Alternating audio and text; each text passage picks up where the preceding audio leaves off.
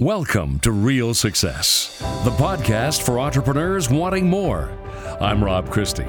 Executive and life coach Brent Haady will take you on a journey exploring the key pillars of real success, ultimately leading to your best life. Stay connected and experience the success that really matters in business and life. And now, here's Brent with today's episode.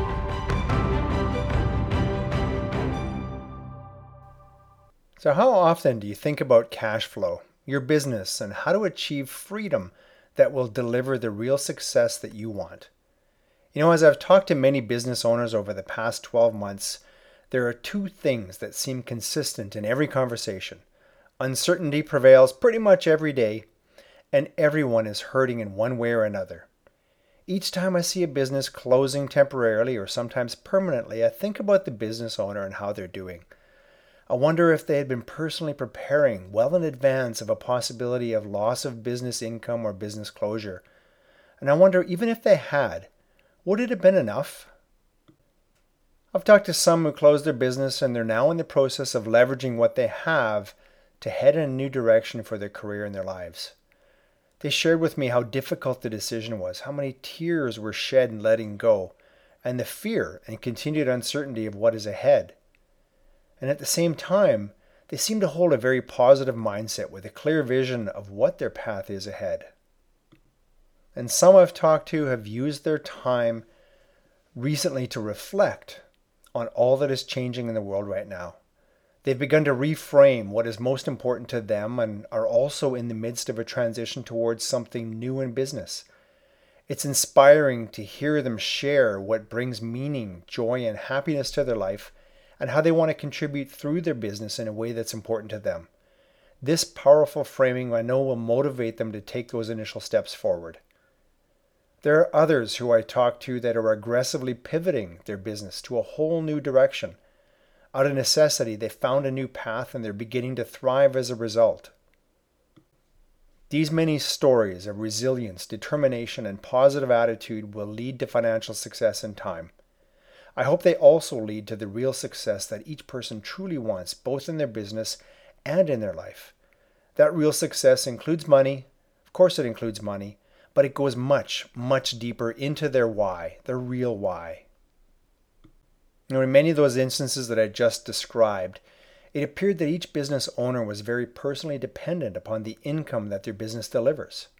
They did not have a backup plan, or maybe they had a limited one at best and hearing their stories and challenges that each business owner faced reminded me of something I learned long ago and it reaffirmed to me how many of the decisions that I made along the way continued to position me to experience the freedom I want and to be able to withstand the outside forces that I have no control over.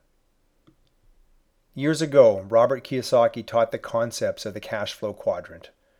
Where you are in the four quadrants can have a significant impact on your personal income, your cash flow, and your net worth. It can also impact how trapped or free you feel to create and live your best life at work and at home, no matter what is going on around you. I learned the concepts of the cash flow quadrants early on, including the benefits and the traps of each. And it made sense intellectually, but I really didn't get it at the time. One quadrant is being an employee. It made sense how being an employee could provide the security some people need of a consistent paycheck and how that was important to them. I could also see the limitations too, especially if one has an entrepreneurial mindset. It was one of the several determining factors for me to step out of that world. as I shared before, my next step was the same as it is for so many others to leave working for someone else and to step right into being self employed and owning a job. That's a second quadrant, being self employed. I discussed the limitations of owning your own job in a recent podcast of mine called The Trap of Trading Time for Money. The big difference here is that you end up working a whole lot more. So the next step towards greater freedom is the next quadrant, that of actual business owner. For many, this comes with the shift towards building a team of employees or contract staff that work for you, leveraging OPT, other people's time. For me, and many others it came another way through creating a system that you own that might be supported by a team or could operate automatically to deliver what you offer. And in either instance, financial success is not 100% dependent upon you being there or doing the direct hands on work with your clients. Being a business owner can deliver a greater sense of freedom and perhaps a significantly increased revenue stream too. Now, one of the traps in owning a business, like being self employed, can be when all of your income comes from that business or from one specific income stream or from one key client. You can find yourself at the mercy of the economy, political decisions, or even things like a pandemic. Many of the people I talked to over the past year and whose stories I shared earlier felt the jaws of this trap.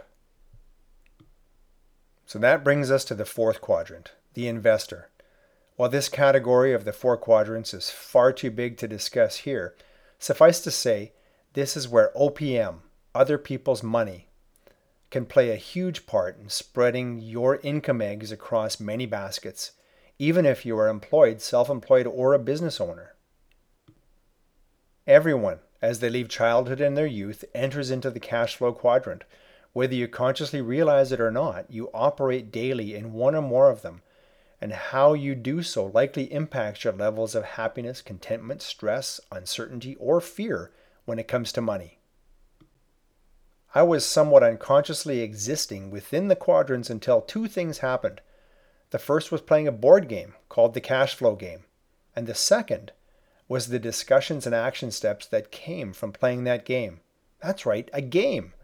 And it was really a bit of a wake up call. So, the cash flow game.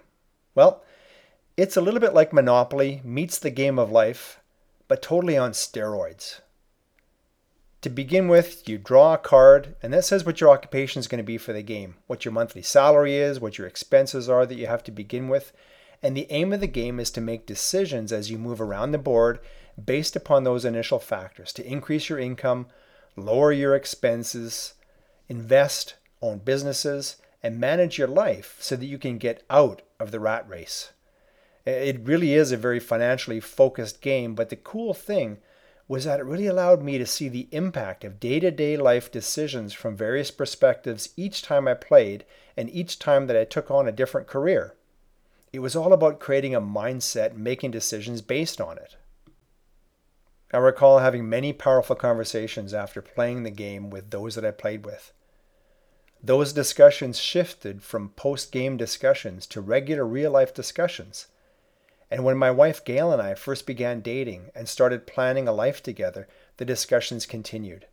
But now we looked at things differently. She and I are very different when it comes to security versus risk taking, and we're very aligned when it comes to vision and direction.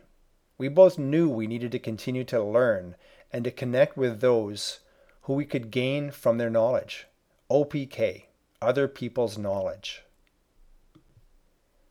Funny thing was, we had both been playing the cash flow game in real life for a long time now without fully realizing the full scope of what we were creating. Throughout our adult lives, we had been leveraging OPM in real estate. We leveraged real estate for more real estate. We owned and we operated businesses leveraging OPT. We made small and medium investments and then leveraged small investments to make larger investments. We positioned ourselves for the next step. And we used OPK for all of it. You know, once we began to realize the path that we were already on, our discussion shifted to how to continue to leverage other people's time, other people's money, and other people's knowledge to be able to experience the goals, freedom, and the life that we really wanted for our family.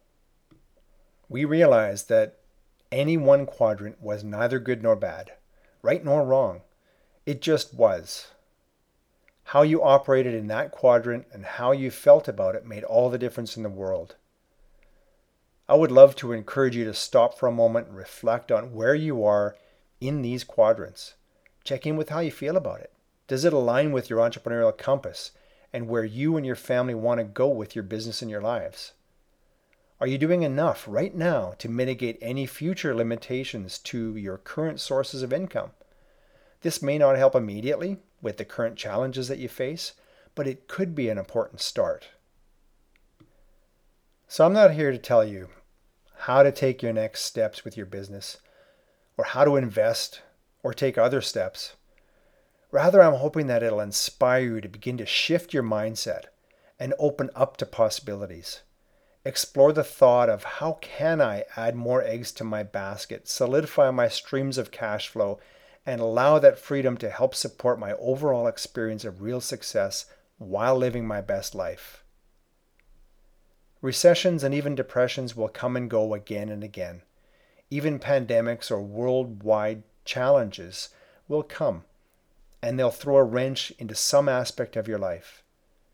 The steps that you start now or continue to evolve, well, they'll help you weather each storm and set you up for greater stability and for living a life of joy, fulfillment, and contribution. Thank you for listening today. I hope this episode resonated with you and inspires you to take a step towards achieving real success and experiencing your best life. If you got value today, please consider writing a five star review on Apple Podcasts or click the like button on this episode wherever you're listening. Then please share it with a business owner that you know really needs to hear its message. I appreciate your help in extending our reach to support entrepreneurs everywhere. Don't forget to subscribe or follow this podcast wherever you love to listen so that you can get notified when all new episodes are released. And one last thing if you're ready to step onto your pathway of change and want to dive even deeper into the seven pillars of real success, go to my website at entrepreneurialfreedom.ca and you'll find a link to my post called The Seven Pillars of Real Success. I know it will help. The website, once again, entrepreneurialfreedom.ca. We'll be back soon with our next episode. Until then, be healthy, be happy, and have a day full of real success.